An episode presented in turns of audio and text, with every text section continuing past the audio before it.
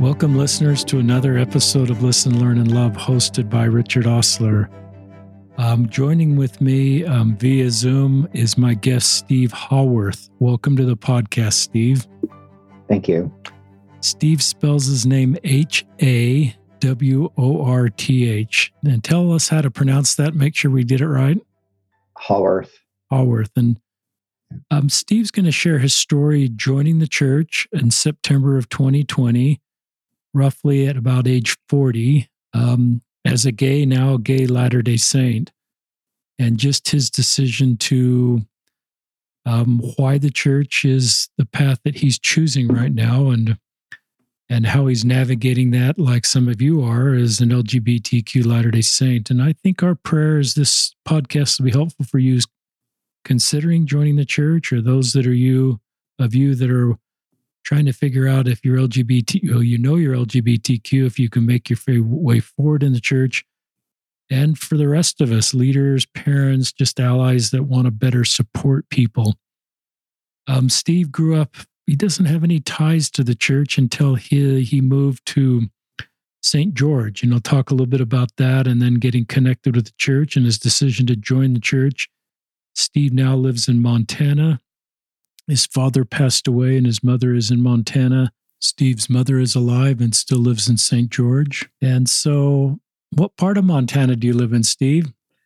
Ashland. It's a little town in between a reservation.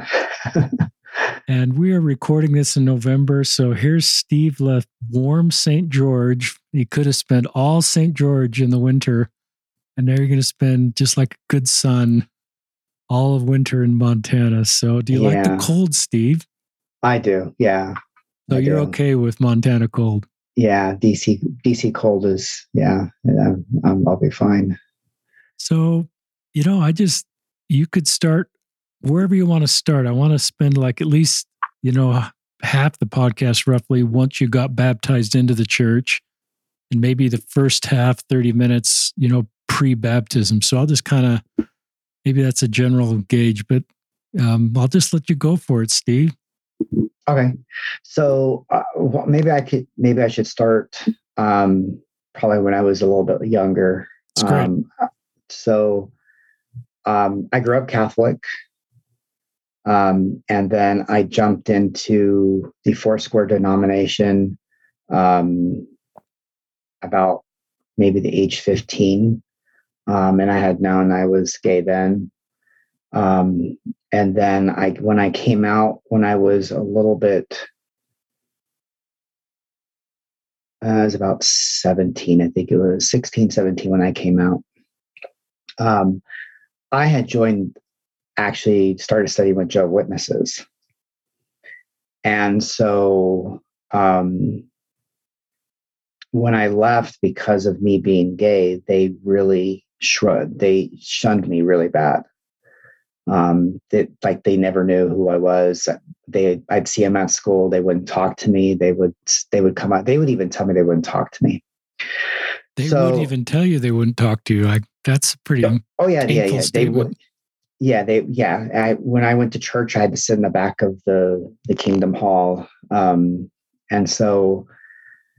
It wasn't until I was 18 that I started doing websites for people that were gay and Christian. And then I was living in Van Nuys, California at the time, and two missionaries came to, I don't even remember. All I know is they had flip charts back then. I went through the studying, but I just don't think I was really ready I didn't have a testimony like I do now. So I've always been really religious, and I've always really been, there was always something missing. And there wasn't a church I could really see myself in. Because, being gay, and if anybody knows, been to any gay churches, there's a lot of drama, and it's just not, it's like, it's okay to do this, but it's not okay to do that. It's like, you can't have your one foot in and one foot out. You have to be all either in or out. And that's kind of how I felt. And so it was really hard for me to be affiliated with any organization because I didn't believe in the Trinity. I didn't believe that when I died, that even if I was a bad person, I was going to go burn in hell. So I had a problem and I didn't know how. And so the only thing I could cling to was, well, Jehovah's Witness. And so I kind of went with that for a while. And then, when I eventually, when I was living in DC, I had gone, spent majority of my life in DC. I ended up getting married. We won't talk about the first one. We'll just talk about the second one. That's the doozy. That's the doozy one. There was just a lot of drugs. It was really bad. And for our listeners, I'm assuming you're marrying a man because you're gay. Yeah. Versus trying to make a mixed orientation. So this is a same-sex marriage. Yeah. Got it. Okay. Yeah. So,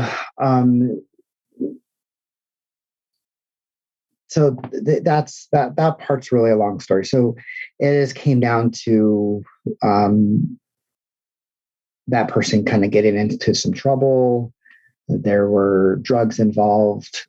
I got involved in it, and it just wasn't good. We end up moving to his mom's house. Mind you, I'm 39 years old. I think 39 at the time. And so everything was blamed on me. Everything was my fault. And so I just came to the point where I had no place to go. And since my mom lived in St. George area, I ended up moving to St. George. And that was in 2019. That I had moved there. It was, I want to say, because I started working at Staples in probably May of 2019. I was fortunate to transfer out there. So in doing so, I every corner, there's a church. Literally right around the corner from my mom's house was a church. And I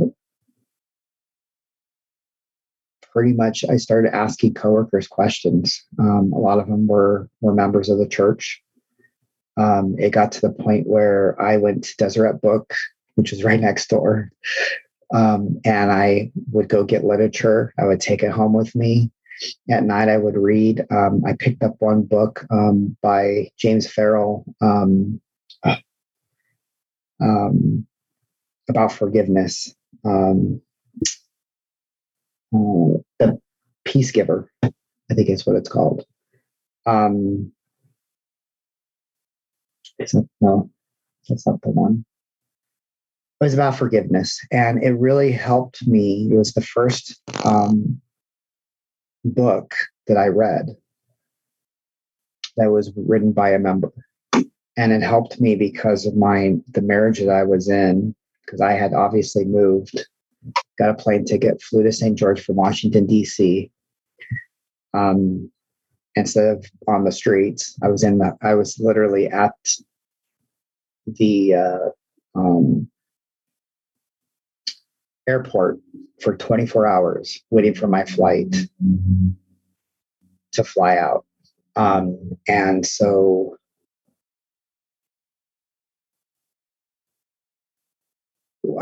so anyway, that was the first book that I read, and that really helped me a lot in kind of getting a testimony of the gospel. And so I tried to set up a meeting with the missionaries.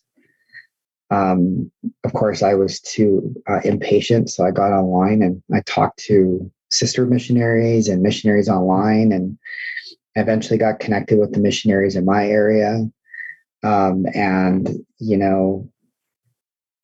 And then I told them that I was gay, and I told them the situation, and that I was, I kind of studied, started studying I tried to start in the Book of Alma. That didn't really work out so well. Go read from the beginning to the end. And so that's kind of where it kind of all started. And then it was just a process. I would meet with the missionaries at least once a week. I would continue to ask questions to coworkers. I don't think I started going to church until I think like August, because I was afraid of going by myself. I didn't want to go alone. Honest. I don't know why. I didn't go until I think it was August of September of might have been a little bit earlier than that, but yeah. You're doing a good job, Steve, telling your story. The lots of questions come into my mind. Tell me about the reaction of the missionaries when you told them they were gay. You were gay. Did they pull away? Was it neutral? Were they supportive? Just talk about that part of your story. The first set were kind of didn't pull away per se, but I don't know. I don't think they were expecting it. Probably true. I don't think they were expecting that part. The missionaries after that of course I'm friends with them still. So the missionaries, they came after them, were totally accepting and totally cool. And they actually stayed the longest in my area, probably because due to COVID-19. So I was kind of fortunate because even though I had moved to somewhere else, I was still stayed in my old ward that I, was going to get baptized in. And so I somehow end up moving and getting my own place and going back into the ward, the ward boundaries that I wanted to be in anyway, the stake. So I was kind of fortunate that I was able to, even though I went to a different ward, I was baptized into the ward that I had originally started with. And then I went into another ward because of the ward boundaries and stuff like that. So it was kind of really awesome. So the missionaries actually after that were really accepting. Towards the time before I left, I tend to scare people a little bit. Not scare them, but, make them feel uncomfortable and see how far I can get. But like I said, I for the most part, a lot of people at the MTC knew about me. It was really weird. That's cool. I actually have had a really good experience. It hasn't really been bad at all. I wish in our mission prep classes, because all of our sons have gone to mission prep classes, but I don't think they've ever talked about how to teach an LGBTQ investigator. It doesn't surprise me the missionaries were taken back, I think is your words, because there's been, unless it's been provided in the home, I'm not aware of any formalized training missionaries receive, maybe at the MTC at this point, that, the church is for LGBTQ people, and this is who they are, and this is what we teach about them. And getting baptized didn't change your sexual orientation. I assume you walked out of the font, you were still gay. You're smiling. And maybe in another, I'm being a little silly there, but there's probably some missionaries and some members that would think maybe that changes, or maybe we can't teach gay people. Talk about when you say the second set of missionaries were, what did they do just to give you that feeling of being loving and accepting? This is sort of you, because obviously they taught the doctrine of our church. It's not like they created new doctrine and to help you feel accepted in our church. They taught the same things as all the missionaries, but there was something about them. You just felt acceptance and love and support. Just talk about that. I think, one of them had been out a little bit longer on his mission. And then the other one hadn't been out that long. And so between the both of them, they, you know, like I said, COVID kind of kept them together for a longer time. So I got to spend a lot of time. I mean, they hung up Christmas decorations, you know, outside, and, you know, we got to, you know, we built a really good friendship. I mean, you know, they're both out of their mission now.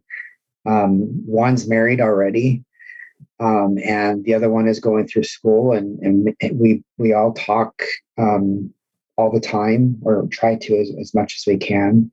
But they were always just, you know, I just felt comfortable, and they kind of understood, you know. Obviously they didn't know how I feel, but they could understand, if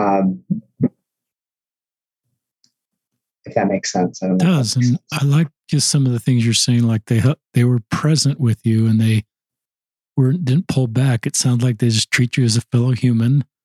Yeah. They weren't, yeah. There was probably less homophobia that somehow they had to pull away, or this was contagious. I'm being a little silly here, but some people might think, you know, I mean, they just saw you as a human being, and were present in your life, and wanted to be in your life.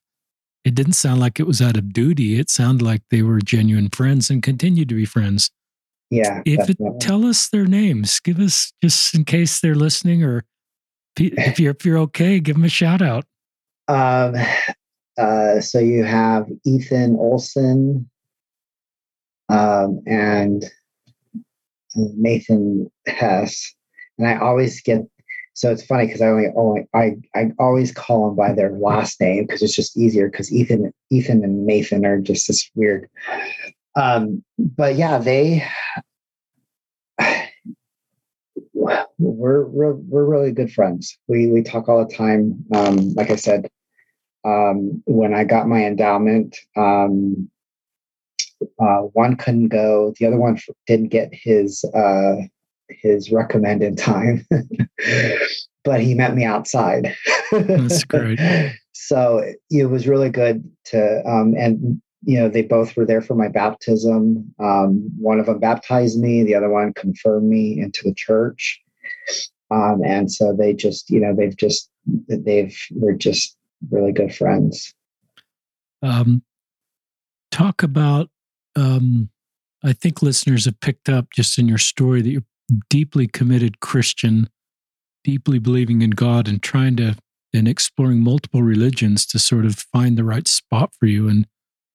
And I think you referenced Jehovah's Witnesses. You reference some very supportive LGBTQ base, but none of those quite resonated with you. So it's not like you were coming from no perspective, and this was your first experience to any Christian religion. And so, with that perspective, and you're in your 40s at this point, or late 30s, talk with our listeners what's unique about the church. What unique doctrine appealed to you, or unique teachings, and then I'm going to maybe ask you a second question about being LGBTQ, just why it felt better to you, and maybe that's the same question, why it felt more of a home for you as a gay human. So the Book of Mormon was kind of one of the things that I guess I didn't fully quite understand. And so that was one of the things I didn't understand. I didn't understand the Book of Mormon. And it wasn't until, I guess, the whole plan of salvation and listening to the, you know, reading on the premortal life, and how, you know, Adam and Eve, yeah, they sinned, but there had to have been a reason for them to sin, because what are they going to do? Sit in the garden and be there all day and just do the same thing, repetitive. So that, you know, there had to be something more to it. And so that kind of, the premortal existence was kind of a big part of it. But it was also linking the Book of Mormon to the Bible, where when Lehi left and was told to leave. And so that's kind of besides the doctrine of like the Trinity, that was the biggest thing for me. You know, I didn't believe in that. I didn't believe that, you know, when you die, you go to hell and you're, you know, fiery brimstone. So that was kind of some examples. And it wasn't until I think I really started studying and looking up YouTube videos about where Lehi went and, you know, Book of Mormon Central and stuff like that. And then I kind of, you know, praying about it and certain things happened and it just kind of all fell into place. That's it. Thank you for that. And it's interesting. The plan of salvation really resonated with you. Just this context of the premortal life and why we're here and where we're going, the Book of Mormon. And I remember my own missionary days, a lot of times when we teach things like about the Godhead as three distinct beings, a lot of people would say, well, I've always believed that anyway. My church doesn't quite teach that, but it's always resonated more with me. But sometimes it's like coming home where there's beliefs the church has where you're not changing your feelings to match the church's beliefs. It's often what people have felt. And it's like coming home sometimes. Talk about, I think listeners are picking up, you're doing a lot of due diligence, and which is the way I think investigators are joining the church these days. They're not, your only source of information is not just what the missionaries are presenting. So when I served in 1980 in England, really the only source of information investigators were getting were largely just what we presented to them and perhaps their family and friends. But you have got the internet. And you've got YouTube. And so you're meeting with the missionaries and sounds like you're doing a lot of due diligence. Talk about, and this is kind of leading to that second question, you're probably trying to figure out how the church feels about gay people.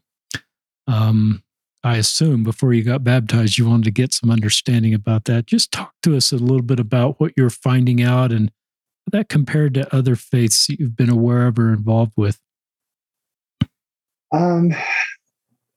So I, you know, you always hear people left the church because of policies and procedures that the church has stance on, the proclamation. It kind of bothered me at first, but I had to actually really look at the whole picture and not just, okay, well, the church's stance is that, you know, I can't marry another man or I can't, you know, have a loving relationship and stuff. And it still kind of bothers me a little bit today, but I've realized that you have to have faith because without faith, and having a testimony, then what's the point? And so my decision to join the church was based upon me knowing that it's the truth and that there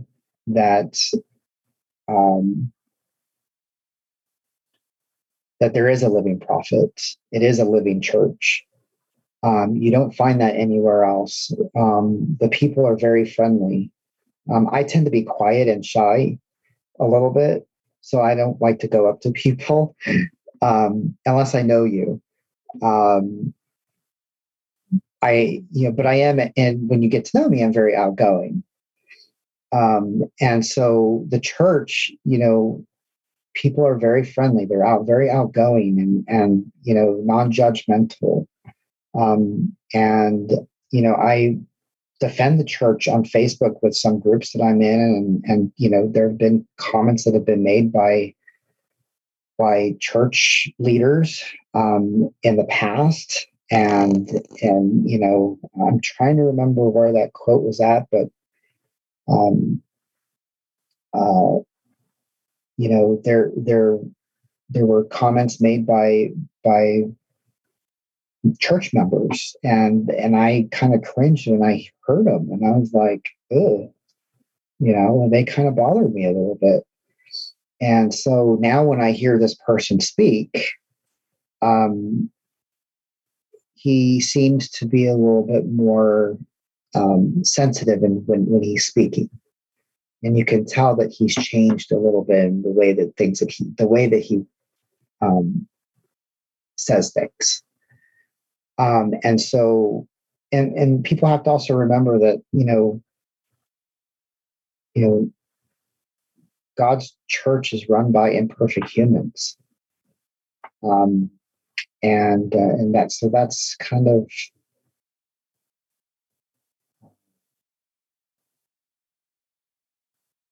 that's my take on it. It's a good take. I think it's a sustainable take, where you're recognizing the restored doctrine that came through the prophet Joseph Smith, the Book of Mormon, the plan of salvation, and a church that's making progress on better supporting its LGBTQ members. I think it's okay to acknowledge painful experiences and painful things that I have said. I've said some painful things. Leaders have said, I'm not a leader, but I was just a rank and file member. I've said painful things that I would now cringe if I said them to myself. So I think that's part of doing better, but I think part of healing and providing hope is just acknowledging painful and not calling you less faithful or less committed for recognizing that there's an institutional side of our church. There's a human side of our church that just is working in this area. And you've done a really good job of navigating that. Talk about your decision. I'm asking a lot of questions. So, but if you just want to, are there things right? Let me ask this question. Are there things right now you want to share? You can ask me questions. Talk about this panel you went to in St. George. Talk a little bit about that panel and if you were an investigator, a member at that point, and what was put on and your thought on that. I had been just baptized, actually. I had just been baptized, and the missionaries told me about a panel discussion by an institute teacher in St. George. And so I went, and it was about LGBT, and it was Listen, Love, and Learn was the title of the, because he went and talked about mental health. He talked about all kinds of different issues, but this panel was about LGBTQ. And so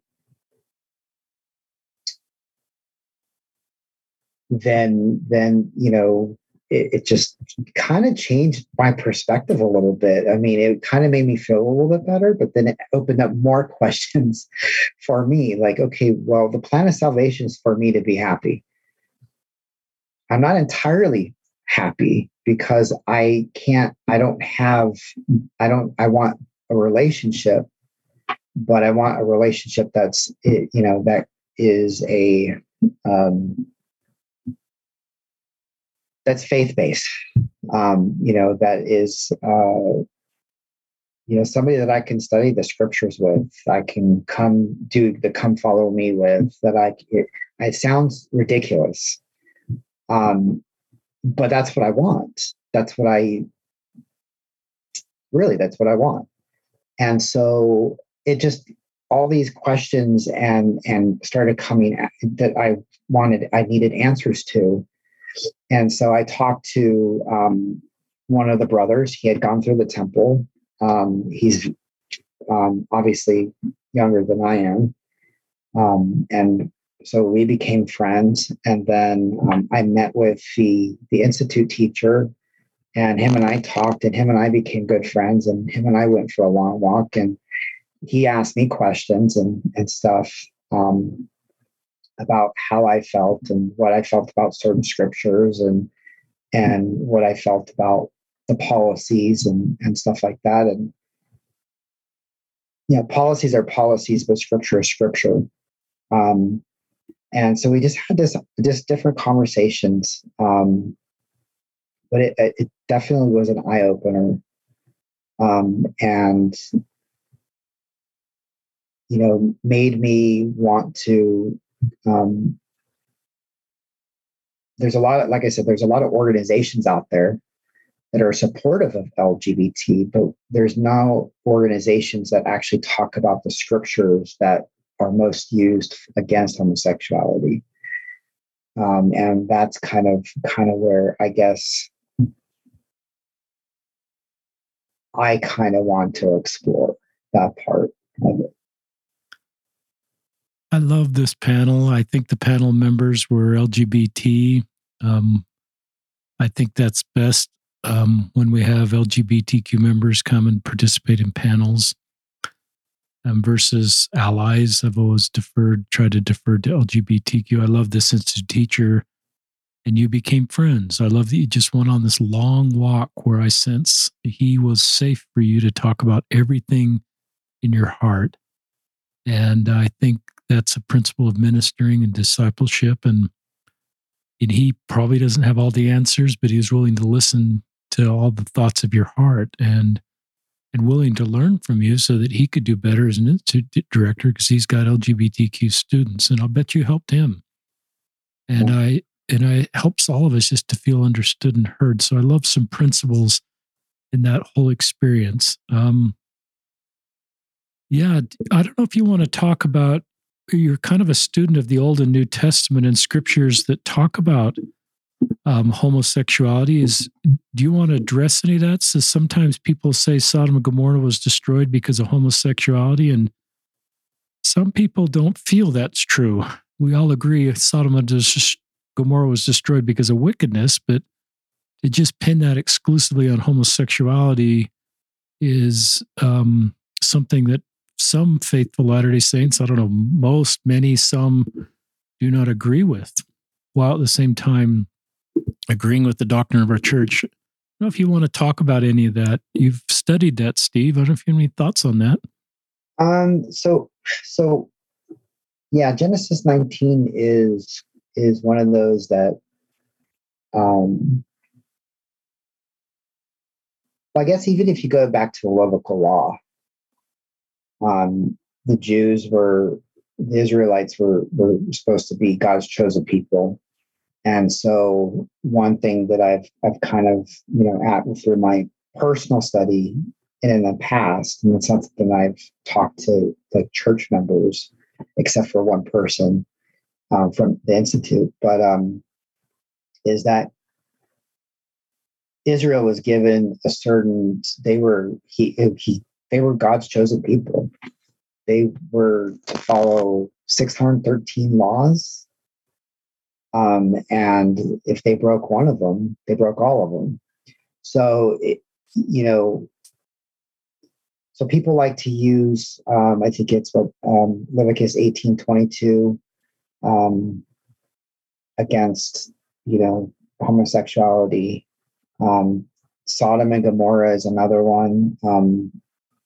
That the word to know, and I don't know Hebrew and Greek. I only know what I've researched on my own or have read other sources. But to know could mean many things. It could be to have sex with. It could be to just know.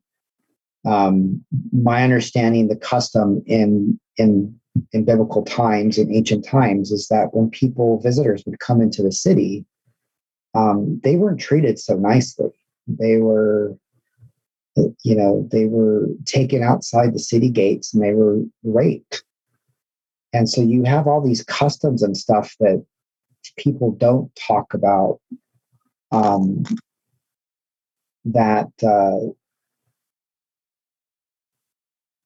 with Sodom and Gomorrah, that they were just so wicked. And that's why they were destroyed. And I think there's a I'm trying to remember where it's at though. It's in Ezekiel, where it talks about that the reason why Sodom and Gomorrah was destroyed was it was because of their sinfulness and that they disregarded, the needy and I don't know exactly remember where it's at. And then you also have New Testament And one of my favorite scriptures is Romans 1. And in Romans 1, Paul, people always like to quote only one part of the scripture. And if you read the whole thing, let's see. So some people like just to read Romans 1, and they use let's see, I think it's verse 26, for this cause God gave them up unto vile affections, even their women did change the natural use into that which is against nature. And likewise also the men, leaving the natural use of the woman, burned in their lust one toward another, men with men, working that which is unseemly, and receiving in themselves that recompense of their error which was met. And a lot of people like to use that that passage saying that homosexuality is wrong. But if you go back and you read from the very beginning of Romans 1, and you read all the way up to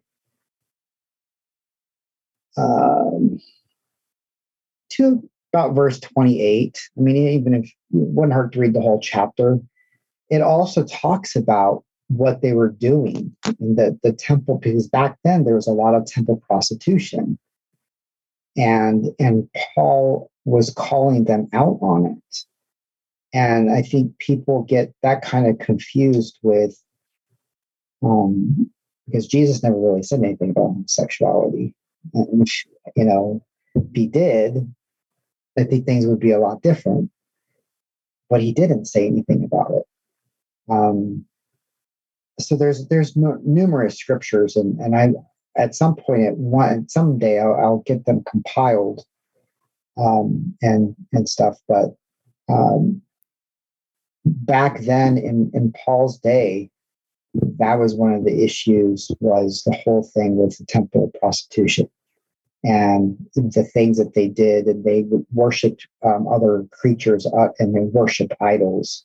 And in the process of doing that, they were also doing these defiled things in the temple. And so that's my take on it. And from what I've read and what I understand. And I just am glad to hear your feelings, Steve.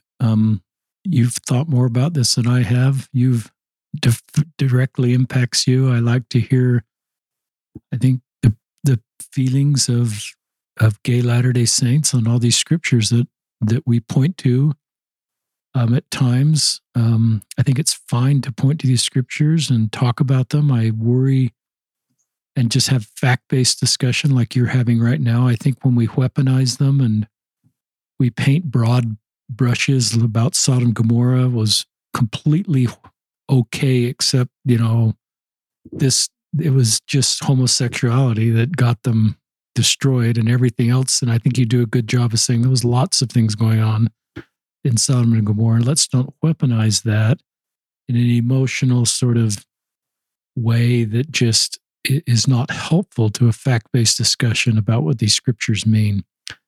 And so I think that's fine for me and others to hear talk about this. You've obviously thought more about it, affects your life, you're trying to make your way forward. I hope everybody senses that everything you're trying to do is faith-based. You're deeply committed to faith and wanting to have a relationship with the Heavenly Father and the Savior.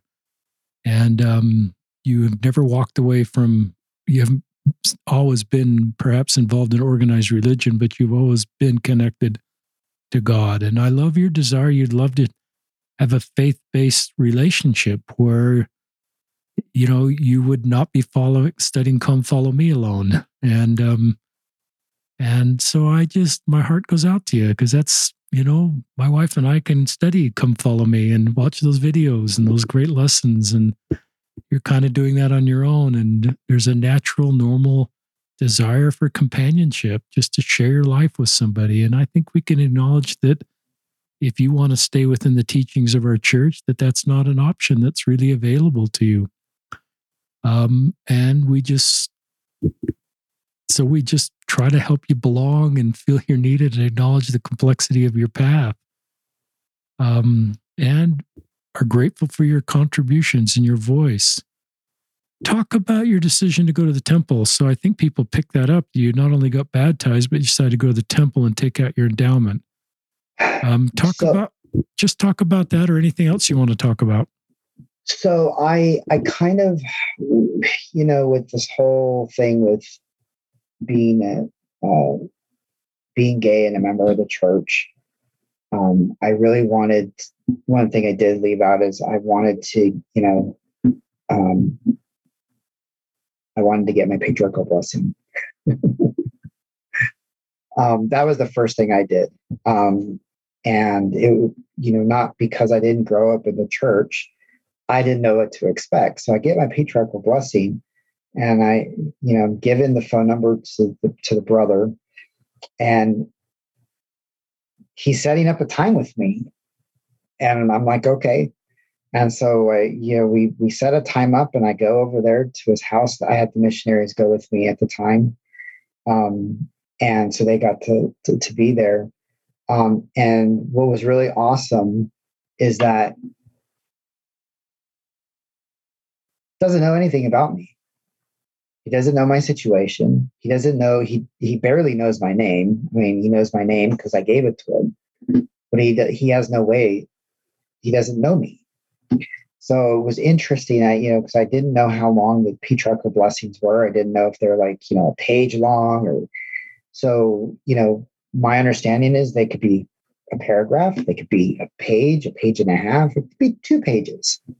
So it was really interesting. So I get my patriarchal blessing, and I was just kind of like in awe because it didn't say anything about marriage, but it did talk about not to turn down callings. And it said that by my actions, I would bring people to the gospel.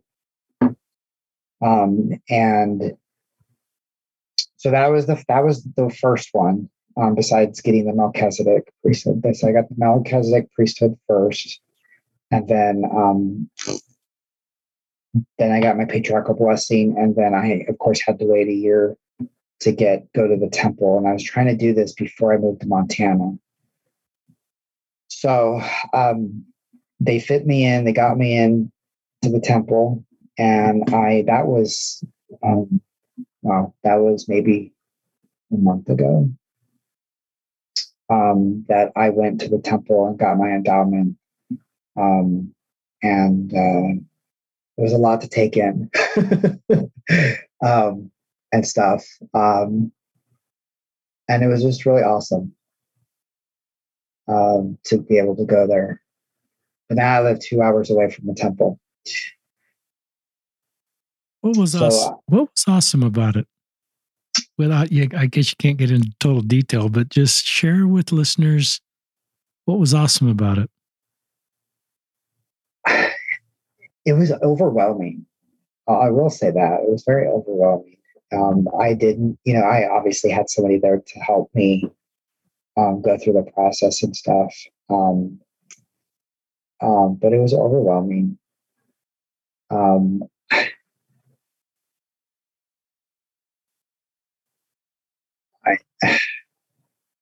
I wasn't really like nervous. I thought I was going to be, but I wasn't. It was just a lot to take in. That's honest. And that's good. It was an awesome experience. And I think as you continue to go back, it continues. I always thought for listeners that are new to the temple, I've always thought there's phase one of just getting used to all the logistics. And you get used to all the logistics and just the physical things that go on there, just moving around. And then you can really get into just the content being shared with you in the spirit. It's not just comes in stages neatly like that. It kind of overlaps, but that's been my experience a little bit. And I love that you went to the temple. And I love that you have those added blessings in your life. I think on the simplest forms, the temple is just more covenants. It's 5 more covenants that bring blessings that are available to you in your life. And, you know, if you look back, I mean, here's a question for you. You were in some really dark places in DC. I don't know if that's been the darkest time of your life, but go back to the darkest time in your life. Let's say it's wherever you want to go, and just talk to your younger self, because here you are at 42, where you are now, with you just in a good spot. And maybe your younger self at some point didn't have hope that would ever happen. This is kind of you talking to people also that have kind of lost hope or in a really dark spot. Just talk to your younger self right now.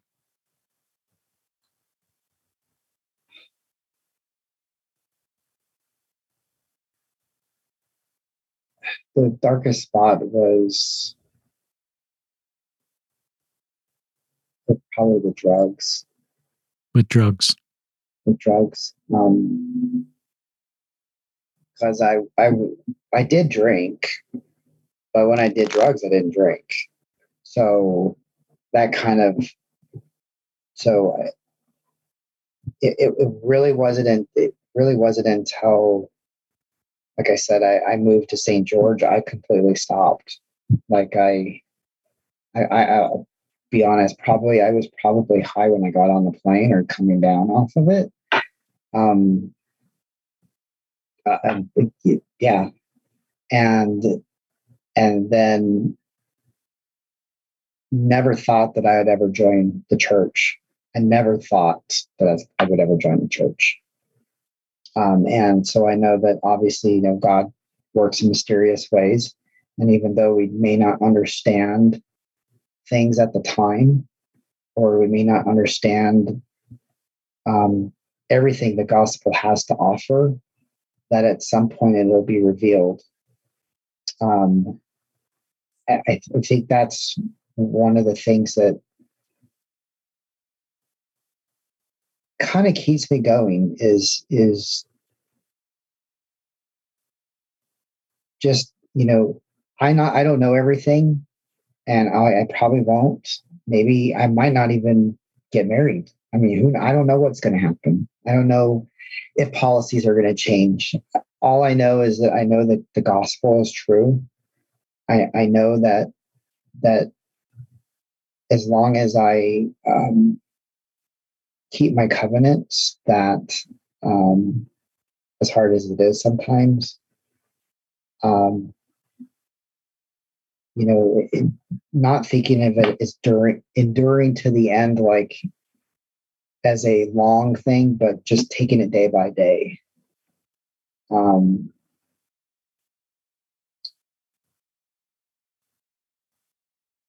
mean, going back to that place where I was at in DC was really dark.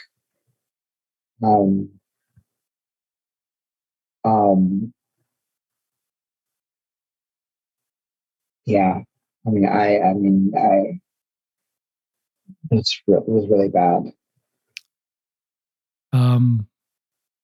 You know, for any of us, we've all sort of been in those DC moments and really dark places. And sometimes we have to physically get on a plane, but sometimes that's symbolic of what we need to do to get ourselves in a better situation.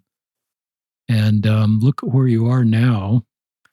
I think if you could have seen, your younger self could have seen you now, you wouldn't believe it. Obviously, you know, a member of the church, been through the temple, in a really good spot, this patriarchal blessing that talks about you accepting callings and blessing people's lives, which I'm sure happened in St. George and will happen in Montana as your local congregation becomes more familiar with you and puts you to work, and you help us create Zion. But I love your courage to get on the plane, and in that case, to physically separate yourself and knowing what you need to do and recognizing that that was a great unknown to fly to St. George, Utah. But the courage it took to do that, and wondering, you know, you're leaving a lot behind. And I think that's symbolic of what sometimes all of us need to do as we're moving forward. And where you are now, talk about You know, a lot of gay Latter-day Saints, they say, I don't know my future. Sometimes they'll get asked, well, do you think you'll ever marry a man if you're gay, or a lesbian or a gay woman, or would you ever marry a woman? And some say, you know, I'm pretty sure I'm going to just be alone the rest of my life, celibate. Some say, I'm just taking this at a day at a time. I just don't know completely how my future is going to fold, but I'm willing to live the teachings of the church right now. I'm willing to get baptized and say, I'll live the teachings of the church, but I don't necessarily know exactly my entire future at this moment. I'm just going to do the best I can. Do you want to address that, of just how you're navigating that?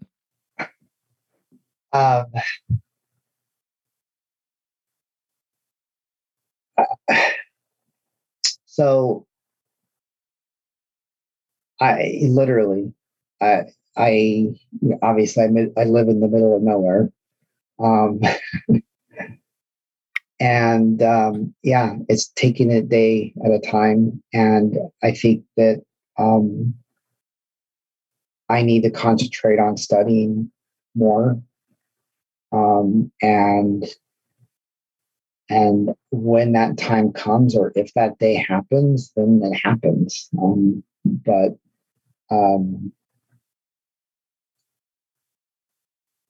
It's just this. It's just study. It's just, for me, is I need to study and to continue to study, and continue reading. The Book of Mormon, the Bible, Doctrine and Covenants, and just study. And I don't know what. I honestly don't know, but I would love to be in a relationship and have somebody to study with, come follow me with. I know people in the church that are in a living situation. I'm not sure how that works out, but I know that however that works, I just take it day by day. That's really all I can do. It's a great answer, Steve. And I think you're pretty self-aware of just what is best for you right now. And I think just continue to get grounded as you're doing in the church and in the teachings, and just building this foundation. I think all the building blocks are there with the temple and the baptism, but I think you're self-aware enough to sort of say, this is what I need to continue to do, is build my foundation.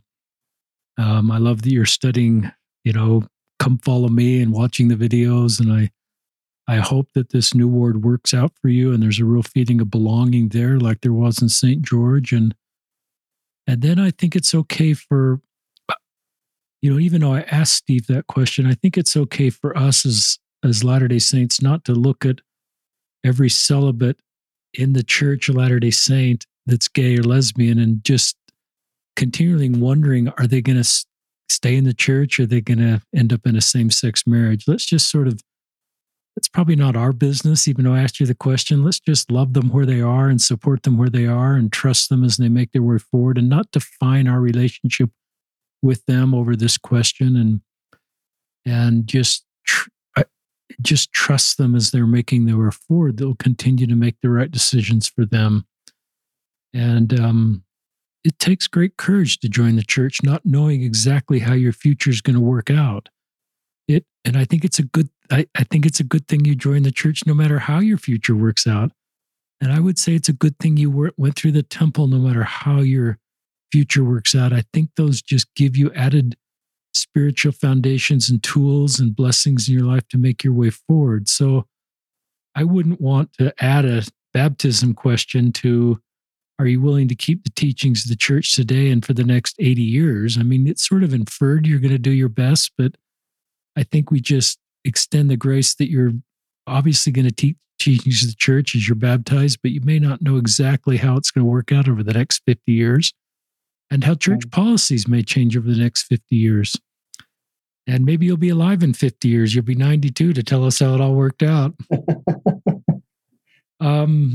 So it's just a complicated space, listeners, and I love that Steve's in the church, and I love that we're trying to listen, we're trying to learn, we're trying to create a feeling of belonging that actually we're better off with Steve. He's better off, but we're better off. And as I come back to your patriarchal blessing, let's make the promises of your patriarchal blessing possible for people that are in your life to give you the opportunities that talks about. Some of those will come informally, like a podcast you're doing now, or just the outreach you're doing on social media. But some will come in a formal way in church callings that you receive. And your ability to help other people understand the church. And because you are a convert, sometimes convert voices are the very best voices for others that are considering joining the church. And there's a lot of LGBTQ people out there that are investigating our church right now because of the things that you're drawn to. And so that's a good thing, I think. And there's people in the church that can relate to them and sort of be a little bit further down this path. More things. We're kind of to the end of the time, but I want to make sure that we've got everything you'd like to share. Other thoughts that come to your mind you'd like to share, Steve? Yeah, I think the church has changed. I mean, 20 years ago, when I was investigating or talked to the missionaries and they got the flip charts out, I didn't join. And a lot of things have changed over the last 20 years. And I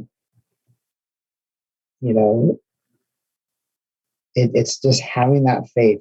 It's, I know I said it before, it's easier said than done. I could tell you all day, my faith is strong and stuff like that. And, and there are times that it's difficult and there's going to be difficult times. And I know that. But I know that as long as I have faith and I read scripture, I do devotionals, I watch BYU TV, I watch, I just try to, listen to, church music, try to just keep myself occupied with the gospel. And that kind of helps, and that helps me anyway. I mean, again, it's not easy, it never will be, but nobody said it was going to be. I think Alma 37:37 is one of my favorite scriptures. And, it's just, continually praying, day and night, and there's a couple other ones. There's at Ether 12:7.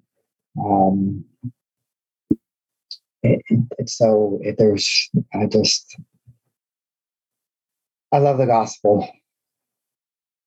It may be hard sometimes, and difficult, but I would not be where I'm at if it wasn't for it. I wouldn't.